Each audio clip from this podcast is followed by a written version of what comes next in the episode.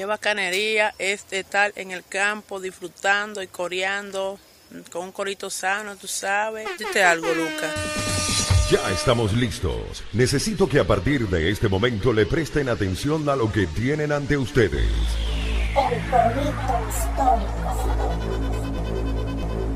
Panas y bellas damas, bienvenidos sean todos a un nuevo episodio del Corito Histórico, el podcast donde te contamos la historia de Venezuela de una forma amena, clara, concisa, es decir, de la manera como debieron habértela contado los desafortunados de tus profesores de historia, que son la razón por la cual terminaste votando por Chávez. Dite algo, Dorian. Panales, ¿cómo está todo? Aquí estamos de nuevo en otra edición del podcast que soñaron nuestros padres fundadores. El podcast favorito de las tías madrinas, hermano, háblales. El que se escucha en, en, la punta del cerro, en la mitad del cerro, en la base del cerro, en la parada del mototaxi, en el abasto de los portugueses, de los colombianos, de, de los venezolanos. El que se escucha en todas partes porque todos lo entienden, todos aprenden hasta tu hermanito, el que dice que no estudia. Así mismo, panales. Eh, recuerden que este podcast llega a nombre de mi gente bella de Aston la Venezolana y Charco Express, la gente que tiene ahí ya lista la charcutería para mandártela para tu casa y así no te tengas que salir a enfrentar casi con el coronavirus o con los cuerpos de seguridad. Así que bueno, ahí te vamos a dejar las cuentas de Instagram para que te comuniques con ellos y pidas lo tuyo. Exactamente, porque esos panas de verdad resuelven bastante. Bueno, eh, además tenemos por ahí unos saluditos, ¿verdad? Es correcto, es correcto. Desde acá quiero mandar un saludo a unos panas míos desde siempre y que además eh, son escuchas de este show. O sea, primero es al amigo Carlos García, el pana Carlos Zombie, en full sintonía desde allá desde Bogotá, Colombia. Él, su esposa Erika, su niña, eh, la perrita, toda esa gente, un saludo. Y el segundo saludo es para mi pana Federico Cabero, allá en, en Vista Alegre, Caracas. El alto pana que hace sendos tatuajes. Ese brother, oh. alto, alto idolazo y conocedor de la historia y de todo lo demás. Sí, vale. Eh, él hizo uno de los dibujitos del corito al principio. Es verdad. El de la bandera. Ese, cuando hicimos el corito sobre la bandera, yo le pedí el favor y me lanzó una vainita rápida. Y oye, de verdad, el carajo es clase aparte, es tremendo dibujante, tatuador, altísimo pana. Bueno, un saludo a él y a su gata Merlina. Bueno, panas míos, eh, en este episodio del corito histórico venimos, venimos con candela, porque tenemos ahí uno anterior sobre Manuel Piar que bueno, estuvo bastante bueno y ahí zumbamos fuego, pero en este venimos echándole más gasolina. Sí, el, tema de Pierre levantó bastante y nos parece bien porque esto se trata de poner en, poner en el tapete estos temas que nos quieren ocultar, que no quieren hablar mucho, porque hablamos de Pierre, de un héroe proscrito y hay, hay que ir a la historia, pues hay que ver qué pasó. Y en este caso no es la excepción. Y de hecho, esto nos lo han pedido ya bastantes personas en los comentarios del, del episodio de PR. Hay gente pidiéndolo. En anteriores hay gente también pidiéndonos. Y entonces nos toca hablar del generalísimo Francisco de Miranda. Siempre me acuerdo que en, cuando yo viví en Maturín, hicieron como cuando en estos tiempos infames que mandaron a, la gente, ponían a la gente a invadir. Y hubo una invasión que nombraron general francisquísimo de Miranda. No. o sea, se les olvidó que era generalísimo y lo invirtieron, coño. Claro, no es generalísimo, es francisquísimo. Entonces, bueno, hoy vamos con el francisquísimo de Miranda porque con lo que siempre hacemos en el corito histórico, que es ponerte a los próceres de ahí a ahí. Estos tipos eran humanos, estos tipos eran como tú y como yo, y bueno, eh, lo que vamos a hacer hoy con este señor con el que han creado como una rivalidad con Bolívar, porque ajá, entendemos que Chabelo se raspó a Bolívar y le dio a Bolívar y bolivariano y no sé qué, entonces salieron como unos cotes por decir que no, yo soy esmirandino. Eso es una cuestión porque aquí en Venezuela lamentablemente se tiene una visión de cualquier cosa siempre como si fuera un Caracas Magallanes. O sea, la polarización es una amarrachada que se extiende a todo. Entonces, mientras lo supo manejar Chávez en su proceso de destrucción del país, o sea, porque mientras él nombraba como todo bolivariano, a su vez él decía que la gente que se oponía era escuálidos, eran de derecha. Y en vez de negar eso y asumir la lucha que debía hacerse, se pusieron a, ay, Chávez dice que no somos escuálidos, somos escuálidos, con orgullo le decimos. Entonces, mientras ellos veían que Chávez decía que no, porque nosotros somos bolivarianos, ellos se pusieron allá como a ver el libro de historia de Enciclopedia de Caracol que tenían por ahí guardada desde cuando estudiaban en, la escuelita, se pusieron a ver los próceres que había aparte de Bolívar y bueno, vieron a Miranda y dijeron, no, nosotros somos mirandinos porque Miranda era culo parado, tenía el pelo blanco, liso, y, mira cómo se paraba esas pinturas de Juan Lovera, ¿vale? O sea, así parado como diciendo qué fastidio, panas. Vamos a ver aquí entonces, porque hay gente, bueno, que, que tú eres mirandino. Bueno, vamos a ver qué es ser mirandino. vamos a revisar, y para eso vamos a revisar a esta persona, a Francisco Sebastián, es que es su segundo nombre. No, era su primer nombre de hecho, o sea, se llama ah, Sebastián Francisco, pero así se llama Francisco porque le sonaba mejor, pues. O sea, esas cosas de de gente extraña, medio cifrina, tú sabes. Usa su nombre artístico, usa un nombre artístico. Yo me llamo Francisco de Miranda. Exacto, es como, a ver, se llama Pedro Bastay, algo así. Exacto, como mi tío Pedro Bastay. Luego se los cuento. Entonces, bueno, Francisco de Miranda es un caraqueño. Él nace en Caracas en, lo que llamaba Herrera Luque la Pacífica Colonia. Sí, esto fue en 1750. Así es, 1750. El carajo era hijo de una familia compuesta por una mujer caraqueña que eh, tenía el oficio de panadera, eso lo, lo toma en cuenta Inés Quintero más adelante, y un canario, que sabemos que los canarios en Caracas... José Alberto. No, una vez más. El canario. No.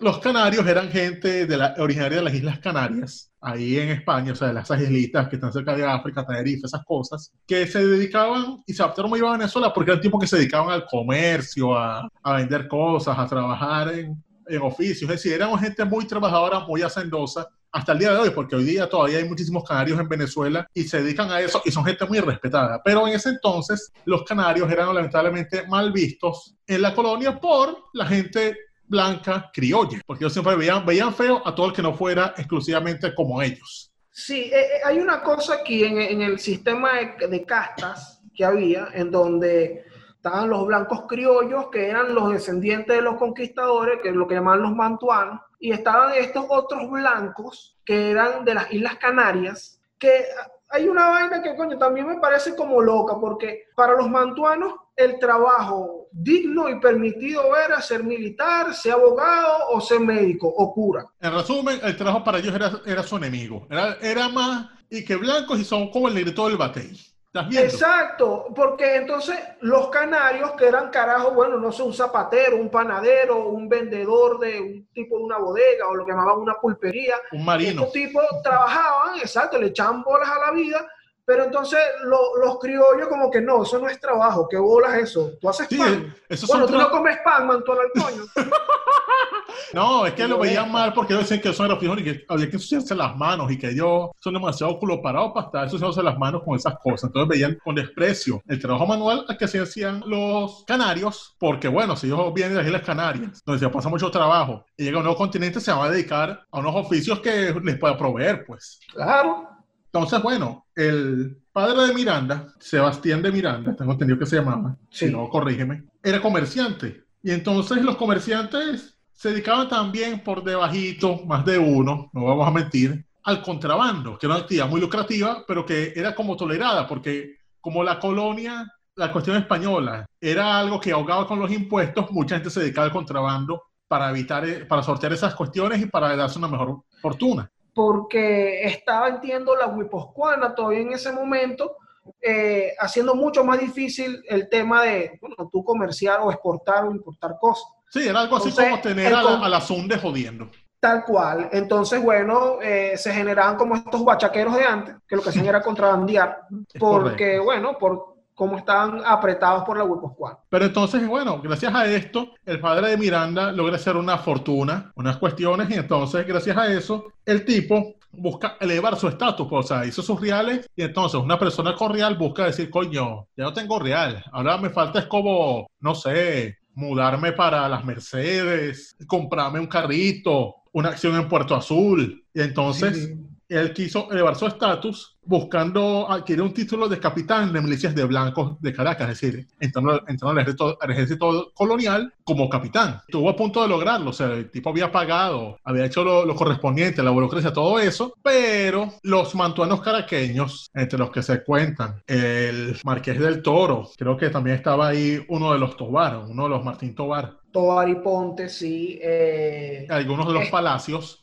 se opusieron a eso protestaron porque decían que no era digno que un canario, un comerciante, fuese comandante de un batallón de milicias, que eso era una raya. Es decir, básicamente le negaron el acceso al Club Puerta Azul, acusándolo de que, de que, que enchufaba a un tipo que en realidad era un trabajador. Eso exactamente fue lo que le pasó a, a Sebastián de Miranda. Que, ¿sabes qué? Hay un dato curioso ahí con ese apellido de Miranda. Ajá. Porque eh, hay un libro llamado la familia de Miranda, que es hecho por un señor llamado David Fernández del Instituto de Estudios Históricos Mirandinos, que dice que ese apellido realmente como que sus antepasados no tenían ese, ese apellido, o sea, el primero de la estirpe no era de Miranda, mm. sino que fue un nombre que le dieron a un antepasado de él porque defendió el castillo de Miranda en España. Mm. Entonces como que lo empezaron a llamar así, el tipo como que, coño, plomo, pues yo voy a agarrar este nombre artístico y lo agarré en serio. Ah, coño. Y desde ahí empiezan a, a, llamarse, bueno, el resto de la familia con el apellido de Miranda.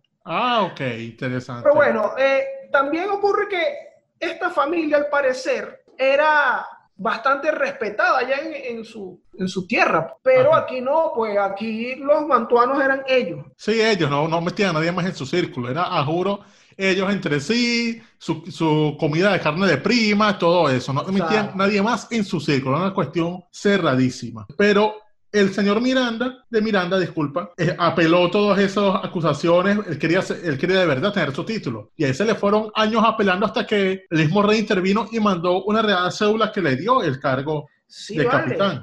El rey se le puso de su lado. Sí, pero la cuestión es que en eso se le fue la juventud de su hijo, o sea, su, mientras eso pasaba, su hijo estaba creciendo viendo todo ese peo, esa, esa cuestión, y obviamente ese muchacho debió haber crecido con, algún, con alguna molestia por eso, porque diciendo como, coño, qué bolas, mi papá no le dejan hacer, hacer una vaina si es un tipo tan de pinca que solo pagó por la cuestión. Él en su, en su educación, bueno, él recibió, fue a la escuela, pues, como él era blanco, tenía derecho a ir para la escuela, aparte tenía real. Sí, fue a la universidad, eh, tengo entendido, Universidad de Caracas. Sí, entiendo que el sistema de la llamada Universidad de Caracas en ese momento era que tenía, tú entras, porque Miranda entra a los 12 años, se registra la, la vaina, y es que tenía como un, como un liceo ahí, hasta un liceo, y aquí, después que tú terminas el bachillerato, que son como tres años, entras de una a la universidad. Puedes optar, exacto, puedes optar por alguna de, de, las carreras que tenemos aquí. En la Universidad le entra esa edad y es cuando empieza a hacer su, su según diseño gráfico. Ah, sí, porque el carajo, según dice aquí,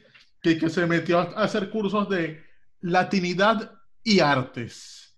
Es decir, el muchacho era un ilustrador, pero eso meterse a estudiar artes es como, coño, como diseño gráfico. Bueno, Miranda se senda bandera y eso puede tener algo que ver con su, con su vaina de diseño. Sus inclinaciones artísticas, era un banderólogo desde sus estudios. Él hizo como un bachillerato en humanidades. Eso mismo. Y con eso él podía optar a secura, teología, algunas cosas en la universidad. Sí, hizo el bachiller, pero la cuestión es que con todo ese problema de su papá pasando roncha por el título, él decía como que, oye, pero si yo sigo aquí, voy a estar pasando la misma con mi, con mi papá, nada más porque, porque yo, yo soy hijo de canario. O sea, no puedo decirme que si para el ejército, si voy para el ejército voy a pasar trabajo, ahí está mi papá pasando trabajo con esa gente en, en el ejército, coño. Entonces el muchacho a los 21 años, es decir, en el año 1771, él decide embarcarse hacia España para servir directamente en lugar de ese, de ese colonial donde iban a estar puros mantuanos molestándolo, decide irse a la fuente directamente. O sea, él dice, no, vale, vamos a irnos directamente al Lerito allá en España, que ahí se va hasta el cobre. O sea, ya por lo menos sí voy, voy a poder echar tiros, hacer vainas, luchar en las guerras. Aquí voy a estar calándome que un blanco me esté gritando. Así mismo. Y entonces él le dice a su papá que se quiere ir y el papá le dice, bueno muchacho, está bien, váyase, agarre aquí, tome el pasaje y aquí yo le mando también para que cuadre una plata. Y el carajo lo embarcó, lo puso en un barco con destino a Cádiz, con un cargamento de cacao, según estoy leyendo. O sea, el, tipo según y que agarró como que fue y también para ayudar en esa cuestión del contrabando, claro, lo embarcó con un poco de cacao y que toma, vende eso allá. Sí, le, lo puso una tonelada de cacao, según entiendo. Montándoselo a Miranda en el viaje para allá, como que no tenía que pagar los impuestos que tenía que pagar. Exacto, por el eh, monopolio. Exportándolo normalmente. Entonces él aprovechó eso y le dijo, hijo, llévese todo esto, lo llevas contigo, lo vendes allá y con eso te vas a poder costear todos tus gastos mientras estés por allá en el estudiando. Así que agarra esa vaina, la vendes y se lo rollo. Es decir, el carajo le, dio esa plata, le dejó como unos dólares, o sea, le dijo, mira, te hay unos dólares, unos euros, y otro unas gramas. Exacto. Incluso Miranda pues, podía ser en ese momento fácilmente un venezolano de los últimos 10 años. Así, ah, pues. Sí, porque Miranda, que coño, aquí no voy a progresar, papá, ¿cómo vamos a hacer? No, me dijo, coño, este es el país, toma estos dólares, como tú acabas de decir. Incluso se tiene entendido que Miranda fue a hacer su papeleo, porque él tenía que hacer para su viaje y su vaina eh, la certificación de pureza de sangre, o sea, que dijera que él es blanco y cristiano. A su apostilla. Claro, tuvo que hacer esa, esa postilla, postilla sus notas, sus títulos, y él se va, sale, zarpa desde La Guaira el 25 de enero de 1771. Y directo a Cádiz, con su cacao y su cuestión.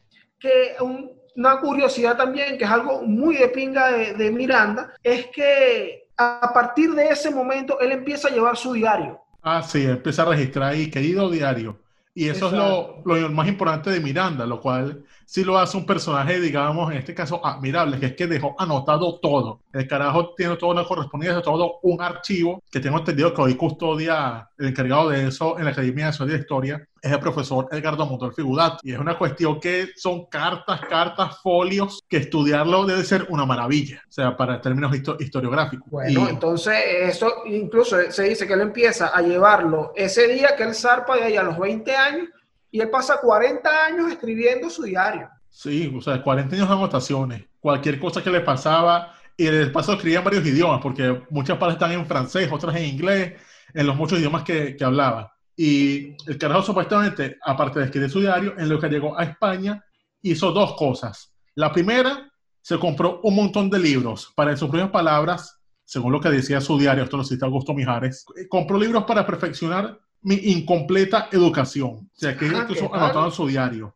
Entonces, el carajo, según dice aquí, compró diccionarios y gramáticas de francés, inglés e italiano. O sea, el carajo se quería mete un puñal arrecho para aprender esos tres idiomas de un solo golpe. Yo tenía unas ganas de progresar. Ese Miranda era yo en Carúpano hace 10 años. Y qué, ¿qué hacer yo aquí? Vale, no, yo me voy. Coño, y Miranda quiso estudiar su vaina, está bien, ¿vale? Sí, y también. Era un muchacho echado para adelante. Sí, eso era un muchacho echado para adelante, o sea, contra las adversidades. Va bien. Vamos? Le, Por ahora es un tipo como uno, pues. Claro. Y también compró libros de matemáticas, de arte militar, de geografía, de historia, todo eso. Hasta ahora soy mirandino. No, y ahorita bajamos a mirandino, porque aquí se dice que lo segundo que compró fue que se cuadró una pinta, se compró unos trajes, una cuestión, porque él dijo, coño, yo no puedo ir todo andrajoso para allá, para Madrid. Coño, Madrid es una ciudad fashion, una vaina donde hay unas pesas viviendo. Yo no puedo andar así. Yo soy joven, reloj y guapo, vamos a ponernos una pinta. Y cabrón se compró una percha, seguramente fue para donde, no sé, José Respetar y vaciló algo ahí.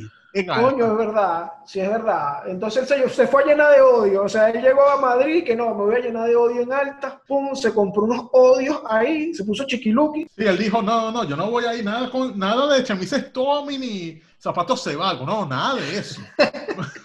Vamos con una pinta bien.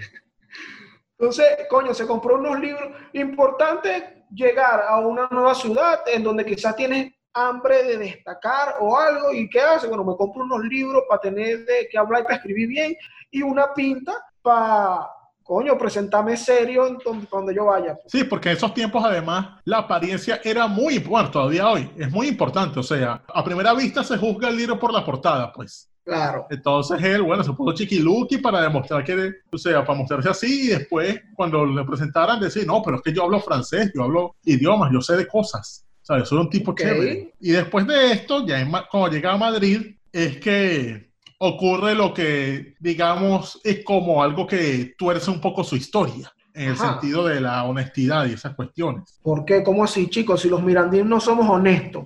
Honestos de derechas y todo eso, sí, bla, bla, bla, bla, bla. Entonces, él en Madrid se compró un grado de militar, un grado de capitán, porque en esos tiempos... ¿Cómo así, vale, que lo compró? ¿No, no tenía que ir para la escuela militar a tal, a prepararse? No, o sea, en esos tiempos, sí, tú podías entrar esto y hacer toda tu escuela militar, rapate, toda, pasar mierdera, toda esa vaina, ser de encerrado. Pero otra forma muy común en esos tiempos era que teníamos unos reales, tú ibas directamente y le decías a alguien, mire, quiero entrar al ejército. Así, ¿has hecho algo? ¿Has ido para escuela? No. Ah, bueno, ¿y, qué, y cómo hacemos? Bueno, tengo aquí unos reales, quiero, quiero entrar como, como capitán, como sargento, como general. Entonces el carajo que hizo fue sacar los reales y dijo, no, quiero ser capitán del ejército español. Y se compró un título, así, como, como de repente tuve gente que de la nada agarran con una chapa del FAES o del DGCIM. Y, y tú dices, oye, pero ¿por qué se mandó sin una chapa? Bueno, por eso, porque se la cuadró. O sea, el bicho era un secuestrador, pero también del FAE. o sea, que Miranda, Miranda no fue para la escuela militar, sino que él fue y compró el título. E incluso era de capitán. Sí, pero en su defensa, eso al parecer era muy común en esos tiempos, hasta en el, ejército británico. O sea, había más de un duque de Marlborough por ahí que decía, ay, yo quiero entrar al ejército para combatir por mi patria, pero yo no quiero estar con infantería, ¿no? ¿Para qué? Voy a, pagar para entrar como oficial de caballería, para estar ahí con mi caballo, mi casaca roja, bien vestido, chiquiluque y, y vacilar que si la guerra Zulu. Eso era muy... vale, Miranda, Miranda, eso no se hace, este es tu ídolo, el mío ya no. Pero bueno, entonces en ese caso... Coño, hasta nuestro niño Simón fue para la escuela, aprendía unos tiros y vaina, ¿vale? es correcto, es correcto. Pero entonces, nada, el carajo se compró su título y yo creo que tienes por ahí algo sobre cómo se cuadró esa vaina, pues. O sea, se fue, ¿qué hizo? ¿Se fue para yutirla? El loco, el loco, como él se, se, puso a leer y a aprender y a vestirse fino, él empezó a hacer corito sano. El coño empezó a conocer gente y conoce a un coronel del ejército español, pero de origen alemán. Juan Gaspar de Terrigel. Ese era su nombre castellanizado. Ah, ok. Tiene que ser uno de esos alemanes que llegó ahí su familia con Carlos V, que fue emperador de, emperador de Alemania y rey de España. En, el 1500 y algo, tengo entendido. Puede ser por ahí, porque somos muy común entonces. Más de un alemán que llegaba, bueno, los jueces, esa cosa, por ahí. El tipo se hace amigo de Juan Gaspar y bueno, Juan Gaspar era coronel de la corona y el rey por su buenos servicios, así como que de pana, le dio cuatro patentes de capitán. Es decir, le dio cuatro títulos al que mira, sin, en blanco. Al que tú quieras por ahí ascender a capitán, ¿qué tal? Toma, yo te doy estos cuatro. Entonces, ese Juan Gaspar, en vez de guardarse su patente de capitán para dársela a la gente que se lo mereciera, dijo, no, pero yo voy a vender esta. Voy a vender mi cupo. Exacto, voy a vender mi cupo. Yo tengo cuatro cupos aquí para que entren a la central. Y yo voy a vender uno de estos, o voy a vender los cuatro, pero bueno, no sabemos qué pasó con los otros tres, pero uno se lo vendió por 85 mil reales de la época a Francisco Almirante para que llegara. Pero tú sabes que él llega capitán del ejército, pum, bueno, sí capitán, pero él pasa un montón de rato ocioso. Así, ¿cómo es eso? Claro, porque como que no tenía, o sea, ajá, esto es un capitán que está aquí como fantasma, compró su, su, su vaina, no tenemos para dónde mandarte ahorita. Y él pasó todo ese tiempo en Madrid leyendo el coñazo libro que se compró. Sí, pero está bien, uno lee los libros, uno se los vacila, pero lo normal es que si tú compras un título de eso, lo uses para ver. Claro, hay quien lo compraba para puro, para chapear, pues, como hace más de un malandro por ahí cuando se compra una chapa del FAE, que le compran para chapear, pero al contrario, Miranda, él sí quería que la, o sea, dijo, coño, pero yo compré el título para para ir a pelear, para leer, entonces, coño, ¿qué es lo que vale? O sea, que no se quería buscar su valía, que lo estaba pidiendo, coño, mano, tengo una chapa del FAE, no, no vamos a, a capturar a Will pues, yo voy pendiente. Exacto, el bicho, o sea, con todo eso y que él compró su título, él tenía voluntad de ir a trabajar. Sí, o sea, eso es como lo que equilibra un poco la cosa, o sea, sí, se compró un título, título chimbo, pero coño, el carajo quería de verdad eh, compensar la cuestión, o sea, quería mostrar su valía, pues. Total que en ese, después de ese tiempo que él pasó ocioso, entonces por fin recibe la, la, bueno, el trabajo, pues lo mandan, lo destacan en lo que llaman el Regimiento de Infantería de la Princesa, en Granada y en Toledo. Y aquí hay un punto clave, porque aquí él conoce un carajo que fue el que lo ayudó en adelante, le echó ah, mucho la mano. ¿Cuál un es carajo, Un carajo llamado Juan Manuel Cajigal. Estás hablando del mismo que fue capitán general de Venezuela durante la época del terror de Bobes. Tal cual, es el mismo, este, esta persona era súper amiga de, de, Miranda, que es el mismo que Bobes decía que era un militar de opereto. Ajá, sí, decía que era un militar de opereto, que lo hizo todo culo parado, que se ponía a hablar que se César en las Galias, eso lo hablamos en el corito de Bobes, abajo dejamos el link para que se ubiquen por ahí es esta misma persona que, bueno, fue prácticamente un benefactor de Miranda ahí en adelante. Él se lo gana, pues. Ah, ok. Y entonces ahí es cuando, ya en el año de 1774 creo que es, que le, dan una misión, ¿no? Le, dan un puesto donde se viera acción, o sea, ya le dijeron, con ya has estado mucho tiempo aquí, ¿quieres echar plomo? Vamos que por ahí hay una guerrita que luchar. Cuando llega la oportunidad del sitio de Melilla. Ah, sí, porque España tiene una guerra, una continuación de la, de la, de la reconquista. Dios los bendiga. Felina, escucha.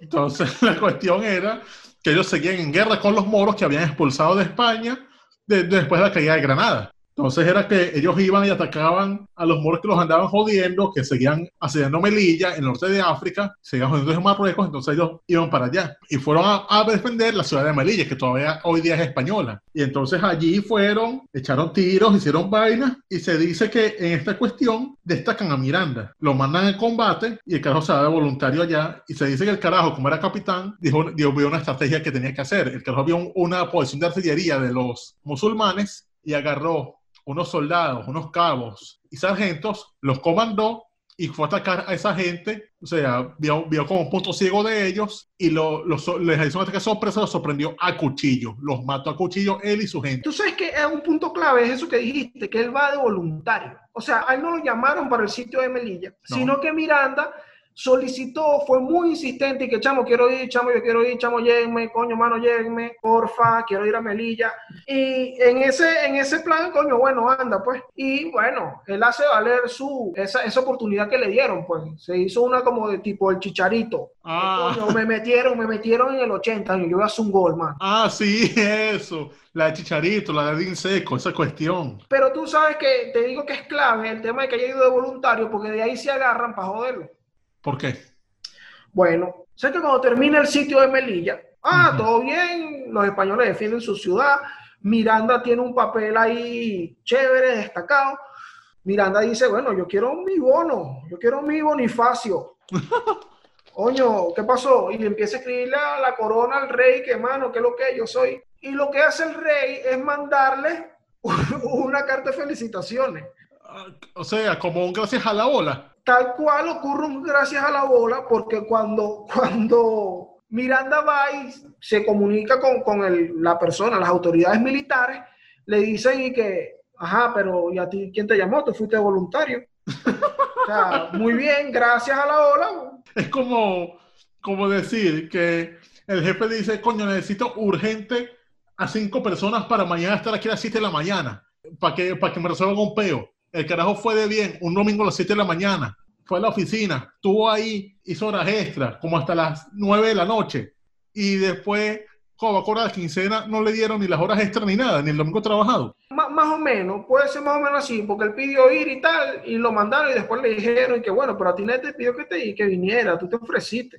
Coño, pero qué jefes de mierda, ¿vale? Unos gorditos de pasillo, absoluta, absolutamente. Sí, eran unos jefes de mierda. Y entonces aquí también Miranda se empieza como a rechar con España. Pues claro, porque él dice, coño, ¿para qué 85 mil reales para que me anden tratando tan, mal como si estuviese todavía en Venezuela? Tal cual, para que me sigan discriminando. yo, yo pensé que aquí uno le echaba bola y uno surgía, decía Francisco Miranda. Pues para nada, o sea, el carajo básicamente pasó de vivir en Venezuela a Perú. Exactamente. Un saludo a toda la gente, los amigos nuestros en Perú. Sabemos que es duro, pero bueno, échenle bola. Bueno, entonces ocurre que Aquí él se recha, incluso él hace como visible su molestia y él lo dejan pegado cinco meses allá en Melilla después que terminó el, el, sitio. Sí, a él lo dejan pegado ya cinco meses ocioso de nuevo. Otra vez. Y él se coge enemigo un hombre que, que, está pendiente de hacer cosas, lo hace rechar. Exacto, él, él no quería estar ocioso ahí. Incluso pasan vainas como que se entera que hay una expedición hacia Buenos Aires y el bicho empieza de nuevo y que lleme, lleme, no lo llevo. Coño. va y habla con el inspector general de las milicias directamente, habla con el jefe y que, mano, por favor, yo estoy ladillado aquí, póngase algo, o sea, mándame para un lado, ha hecho unos tiritos, unos tiritos sanos por ahí, y el tipo y que, ajá, que dale, pues yo te aviso, no me llames, nosotros te llamamos. Coño, vale, pero... Nada que... ver. Va y habla con el ministro de Marina y le dice, mano, tú sabes que yo sé unas cosas de navegar, pues, y sé de matemáticas, yo he leído unos libros, ¿qué pasó? ¿No hay nada para mí por ahí? Nada. El bicho como que, como que salía en, la lista Maizanta. Ah, lo jodieron, coño. Sí, vale, no le llegaba ningún trabajito. Bueno, en ese sentido, mirando era como un venezolano actual. O sea, toda vaina, una lucha perpetua, verga. Sintiéndome hasta mal por él, o sea, pobre tipo, vale. Coño, buscando, buscando manera de trabajar, güey. Entonces, eh, un día le llega una. Entonces, que mira, la reina de Portugal vino para Madrid eh, ella necesita regresarse, van y acompañan a la señora. O sea, lo que consiguió fue de escolta. Exacto, lo mandaron de escolta a una señora. No, no vale. Entonces, tú sabes que esto, hasta por aquí uno ve la cuestión, ya ahí dimensionamos un poco todos los sitios en donde ha pisado Miranda, que se dice bueno, que es el venezolano universal y todo esto, porque, bueno, fue a todos lados, porque aquí tenemos que el carajo fue eh, al norte de África, prácticamente ahí hasta allá, fue para Lisboa cuidando a una señora, porque ah, yo tengo un problema con esto, y lo voy a decir en este momento, de que, coño, nos pintan a Miranda y que no, él estuvo en Pekín, y uno piensa que estuvo en Pekín tirando coñazos, pero no, fue a acompañar a una señora. bueno, eso es para más adelante todas sus aventuras eh, más allá de la península ibérica, pero en ese momento sí, o sea, un creo que siempre estaba ahí como como cuando yo trabajaba en una aerolínea, que, que me mandaban al Curazao y, no me bajaba del avión. Exacto, exactamente. Pero bueno, él aprovecha este tiempo ocioso. Entonces ahí aprovecha para aprender idiomas, más idiomas, porque el tipo, bueno, llegó a ser un políglota, porque tú mismo dijiste que al principio él se compró unos diccionarios de francés, de italiano, de inglés. Él aprendió todo, habla toda su vaina, siguió leyendo. Se puso a leer cosas de, bueno, libros prohibidos, digamos, empezó a meterse en la enciclopedia francesa, esas cuestiones. Claro.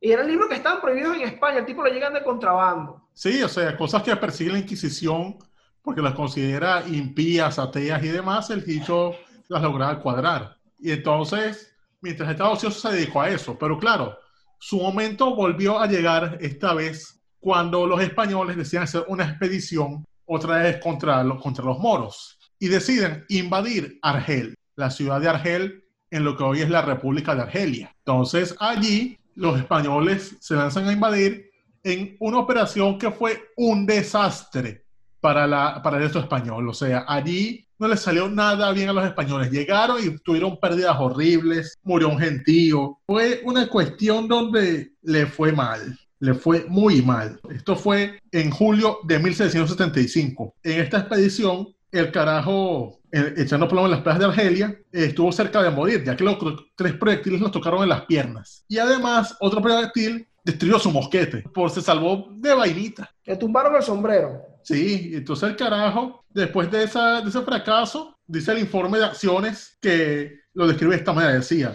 poseía probado valor, gran aplicación, indudable capacidad, pero debía desplegar mayor prudencia. Es decir, con el carajo le echaba la, pero es un fastidio, ¿vale? Oye, él debería ser un poquito más comedido en sus acciones. Sí, o sea, lo tenía como un temerario. Claro, porque, coño, temerario era ese Rivas que comentaba que se ponía un sombrero rojo para ver, coño, este, ese está más loco. Claro, porque era Rivas, pues. Pero entonces le ponen esa vaina y después de este fracaso pasó otra vez cinco años más cumpliendo servicio entre Melilla y España. Ahí la dañó. Pero esta vez sí estaba bajo el mando de Juan Manuel Cajigal, o sea, su pana. Claro, que era el pana de él. Sí, y cuando estuvieron ahí haciendo cuestiones, ladillados en banda, hasta que, bueno, después ocurre una cuestión, que es que entra España en la guerra de independencia americana. Claro, porque en esos mismos tiempos estaba ocurriendo allá en, en, los Estados Unidos que, bueno, habían varios estados, varias provincias ahí eh, organizándose para hacer su revolución, pues, para hacer su independencia. Es correcto. Y entonces estas colonias se rebelaron contra los ingleses. Y como todas las, guerras siempre tienen apoyos extranjeros, lo vemos hasta hoy en día con todos los conflictos, la geopolítica, tú sabes. Exacto. Entonces, no era la excepción aquí. Entonces, los, los colonos americanos recibieron apoyo del Reino de Francia, les pasaron dinero, armas, y de los españoles. Solo que los españoles quisieron dar apoyo como perturbándole las acciones a los ingleses, porque ellos tenían ese frente abierto contra los colonos. Ellos dijeron, coño, pero los ingleses nos quitaron Florida hace tiempo. Y si tomamos Florida ahora, ya que esos caras están muy ocupados luchando contra esos colonos ahí, que sí, en Massachusetts. Entonces dijeron, fue como hacer una expedición. Y mandaron para La Habana a Juan Manuel de Cajigal, que no dudó en llevar en su regimiento al amigo Miranda. Claro, aprovechó y hace su pan ahí porque si no iba a pasar otro poco meses ocioso ahí. Entonces, en 1980, los carajos llegan a una expedición a La Habana y al año siguiente, o sea, preparan, hacen cuestiones, hacen la operación más importante de España en el siglo XVIII en América, la llamada toma de Pensacola, que no es lo mismo que la toma de Pepsi Cola, panas. o la toma de Pizza Cola. Ah, también. Donde venden el slide de pizza con refresco. Los slide. Sendos slide, panas. Aquí es importante también porque es otra aventura de Miranda lejísima. Sí, o sea, ahora pasó a luchar en los Estados Unidos. O sea, el carajo fue, llegó a Miami, pues, o sea, llegó al Dolphin Mall, fue a Brickell, vaciló ahí con las fresas en Miami, hizo Uber, todas esas cuestiones. El, el, tipo, el tipo llega a, o, o el ejército español entonces llega a los Estados Unidos es básicamente porque se da cuenta y que mira, pero a pescar Río Revuelto y que mira, estos carajos tienen esa vaina ya en bochinchada, vamos, se unieron ahí con Francia, vamos a aprovechar para terminar de joder, o para uno rescatar lo que era lo que era de nosotros antes. Y aquí dice el carajo, o sea, llegaron a la Luisiana, lo que es el estado de Luisiana, y los carajos tomaron Baton Rouge, Natchez y Mobile, o sea, tomaron la capital de la Luisiana actual, o sea, tomaron Baton Rouge de la Creo. y después, bueno, se lanzaron a Pensacola reconquistaron Florida, jodieron a los ingleses feamente, o sea, los carajos pudieron despavoridos. Y coño, finalmente, por fin, el carajo reconocen las balas. O sea, dijeron, no, vale, usted, usted es hombre de valor. Y lo ascendieron. Claro, es donde le dan que no es comprado su título de ascenso a teniente coronel. Sí, o sea, ya por fin demostró su valía y dijo, no, vale, sí, se compró el título, pero este carajo ha demostrado que está por encima de un capitán, vale, vamos a darle su título de teniente coronel, manado. Luego del, del, del sitio de Pensacola, donde ya él comienza a hacerse más reconocido. Él pasa luego de ahí a Cuba. Sí, otra vez a La Habana, la, base principal. Pasa a La Habana con Cajigal y aquí Cajigal le da una comisión, o sea, le dice, Miranda, lo hiciste muy bien, necesito ahora que me ayudes en, digamos, tiempos de paz. Necesito que vayas a Jamaica. Obviamente, él seguramente pensó que iba a Jamaica, tú sabes, a comprarse unos baretos, una cuestión. A sacarle dos por allá. Exactamente, pero el objetivo de su ida a Jamaica era organizar con los ingleses un intercambio de prisioneros de la guerra. Le dijo eso Cajigada, pero a su vez le dijo, ajá, ese es tu objetivo público, pero tu objetivo privado es hacer espionaje. Vas a tener que ver las fortificaciones militares, las bases de ellos allí, para que me des idea de cómo invadir esa isla. Es decir, lo mandaron de espía y todo. Sí, le dieron una misión importante, o sea, era el plan de Cajigal, era supuestamente pasar de Sí, el objetivo era sí, era la gente, pero otro objetivo era capturar para España Jamaica, un plan arrecho. Entonces el carajo, nada, fue para allá, para Jamaica, hizo contacto con los ingleses, viendo las cuestiones, pero a su vez, como las cosas de agentes secretos siempre son, digamos, oscuras, como policía encubierto, pues, o sea, tiene que meterse droga, meterse a matiné, eh, bailar con pistola en la mano. Entonces el carajo se metió en el contrabando. El carajo se puso se puso a... Le daba a comerciantes ingleses, les decía, miren, yo tengo contactos en el ejército español allá en La Habana. Entonces vamos a hacer una cuestión. Yo les digo dónde desembarcar, donde no haya gente, y ustedes a cambio me dicen cómo, cómo son las vainas militares aquí, dónde están las bases, dónde, cuántos soldados hay. Y entonces básicamente lo que hizo fue una, un acto de patriotismo, digamos, o sea, el contrabando de esa forma, o sea, ni siquiera era para quedarse con unos reales, era para darle el contrabando a esa gente para que él logra su objetivo de dar información. O sea, era darle real a estos carajos para, por información. O sea, una práctica de espionaje clásica hasta el día de hoy. Pero entonces, como en todo en la vida desde tiempos anteriores. Puede faltar el agua, puede faltar la luz, pero nunca falta un pajugo. Un pajugo nunca vale. Al carajo le echan paja diciendo que la verdad, y te pone que, que de contrabandista, que cómo puede ser militares españoles en contrabando. Y de paso le abren un proceso porque supuestamente en España él había dejado unos libros prohibidos. O sea, de que tenía una colección le encontraron sus libros de la enciclopedia, de Voltaire, todo eso. Y a su vez, dice acá, que le encontraron posesión de pinturas obscenas. Verga, le encontraron que sí, unas revistas Urbe y Playboy de antes. Le encontraron la colección de Urbe Bikini, o sea, como las mías, pues. y entonces, bueno, eso era causa de persecución entonces, o sea, eso es ahora que, bueno, que no puede pasar como como un ilustrado por tenerlas, pero en ese entonces una acusación muy seria. En esos pocos revistas porno. Oye, se metió en tremendo peo por eso. Sí, entonces decían, eh, coño, que no puede ser este carajo ahí. Y entonces empezaron a mandarle órdenes para arrestarlo. Claro, el carajo se defendió. Por, su, por una parte, porque tenía su lado cajigal que él decía, coño, pero él está haciendo estas vainas bajo mis órdenes. A decir que lo estoy mandando a contrabandear. Si tiene pedos con él, tiene pedos conmigo. Y a su vez, por la misma burocracia española, los procesos eran lentos todo se traspapelaba, eso tardó en juzgarse y entonces no le paraba mucha bola. Entonces él aprovechó todo ese tiempo para, coño, para seguir estudiando, para seguir haciendo cajigal, pero en un momento le molestaron las acusaciones, porque, o sea, él dicho decía, coño, pero voy a seguir. Yo soy un tipo honrado, yo le estoy echando bola y le estaba, haciendo eso para echarle bola y ustedes están con esta paja. Dice. Estoy haciendo un servicio a mi país, o sea, ustedes de verdad, así como están pagando. Estas son las vainas por las cuales yo le eché bola para comprar un título, para después quedarme a plomo en, en Argelia, en África, en Pensacola, y así me pagan. No, chicos, vayan para el culo. Bueno, el carajo se arrechó y, claro, igual Cajigal le dijo, con no te vayas todavía. Y el carajo con Cajigal se fue a las Bahamas a hacer otra acción militar. En las Bahamas hace otra vaina y ahí ya lo nombran coronel en el año de 1783. Pero, pero al final se ganó, bueno, también venía ya padrinado con Cajigal, pero se ganó otro título más. Sí, pero como, como realmente todo seguía obstinado y el carajo entonces decidió decirle a Cajigal que, mira, no, hasta aquí llego. De verdad no quiero seguir esta vaina, esta gente ingrata me tiene obstinado. Cajigal, él no quería que se fuera porque era uno de sus mejores hombres. Y, coño, presionó hasta lo último, pero al final le dijo, bueno, está bien, vete, pero voy a, es que te puedo ayudar. Y básicamente Timberlake le pidió que le, le diera carta de recomendación, reconociera sus títulos y todo eso. O sea, le pidió que le posteara los papeles. Pues. Así mismo, el bicho, coño, exacto, dame pasaporte, dame mi cartica de recomendación para yo irme a vacilar por ahí. Sí, el carajo entonces agarró sus papeles y con eso se fue a Estados Unidos, que eso ya es otro tema. O sea, el carajo dijo, no, no, no, yo voy a por un tiempo con los reales que he hecho, voy a, voy a disfrutar, voy a vacilar, voy a olvidarme de esta vida militar ingrata Vamos a ver qué hay por ahí en el norte. Y así llegamos por ahora al fin de este episodio.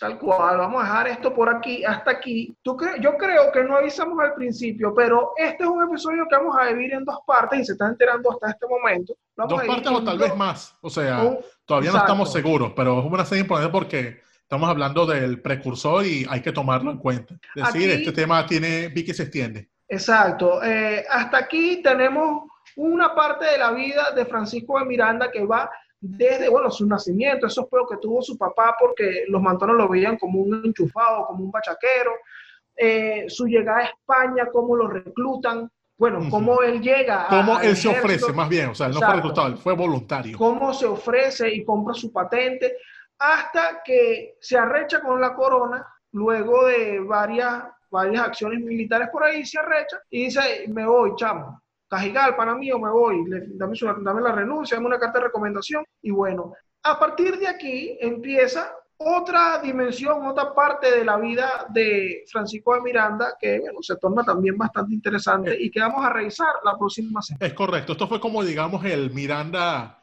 al servicio de los españoles. Sí, esta fue la carrera militar de Miranda en España. Y ya lo siguiente es, bueno, ver cómo se fue transformando en lo que llaman el venezolano, el caraqueño más universal. Será como el siguiente episodio. Pero por ahora esto es lo que hemos llegado momento, pero esto va a seguir, o sea, esto va a ser un proyecto muy importante del Corito, hablar sobre este, este héroe ah, para ver qué tanta razón tienen. Bueno, la verdad no tiene razón, porque esa gente no lee eso que hacen llamar mirandinos y cosas. Y bueno, para ver qué es lo que con él, sus fracasos, porque fracasó mucho, y es la razón por la cual tenemos tan reconocido a Bolívar respecto a él. Exacto. Eh, hasta este momento, como lo mencionamos hace un rato, tenemos a un Miranda como echado para adelante, como con ganas ahí de, de echarle bolas, pues, de pelear a favor de la corona, de hacerse un nombre realmente, porque parece como que al final pelea por un reconocimiento. Exacto, era más un carajo que buscaba era demostrar su valía. Y, bueno, eso al parecer no lo aprovecharon los españoles y ahí empezó a, a fraguarse como ese sentimiento de desprecio a la corona española que bueno, después llegaría a convertirlo en el hombre que ideó Colombia. Háblale esto ahí, Dorian. Exactamente. Entonces dejamos hasta aquí la primera parte del corito histórico sobre Francisco de Miranda. Tú lo que tienes que hacer, si te gustó este contenido, es darle like, suscribirte al canal, darle a la campanita para que te avise cuando salgan los nuevos coritos históricos. Y bueno, diles tú, Javier. Si quieres verlo antes, ¿qué es lo que tienes que hacer? Porque nosotros estamos saliendo a mitad de semana, pero Salimos un día antes del estreno oficial, por un, por un lado por ahí, ¿no es así, Dorian? Así mismo, para eso te tienes que suscribir a la cuenta de Patreon, patreon.com barra de la F y bueno, con tu apoyo nos ayuda a seguir creando contenidos para todos. Eh, estamos saliendo un día antes. Doño, tengo demasiadas ganas de escuchar nuevo corito histórico. Bueno, te lanzas para el Patreon, la cuenta en Patreon de Daniela Farías y allí estamos saliendo un día antes en exclusiva para que, bueno, te bajes la ansiedad de corito histórico. No olviden que además los amigos de Abastos La Venezolana y Charco Express les están enviando, claro, previa llamada, previo contacto con ellos, les envían a la mejor charcutería de Caracas a domicilio para que eviten así exponerse al coronavirus y al brujavirus del, del FAES, la guardia y todo eso. Entonces, si van pendientes, abajo les dejamos cómo contactarlos por Instagram. Vayan para allá y esa gente los atenderá súper fin. ¿Diste algo ahí, Dorian? Bueno, muchachos, no se pierdan, mi gente, mis tías madrinas, panas míos, eh, en la siguiente semana que le traemos la segunda parte de Francisco de Miranda, bueno, para seguir poniéndote de ahí a ahí a todos los próceres. Así que háblales ahí, Javier. Es correcto, así es, así es, así es. Me quité ya.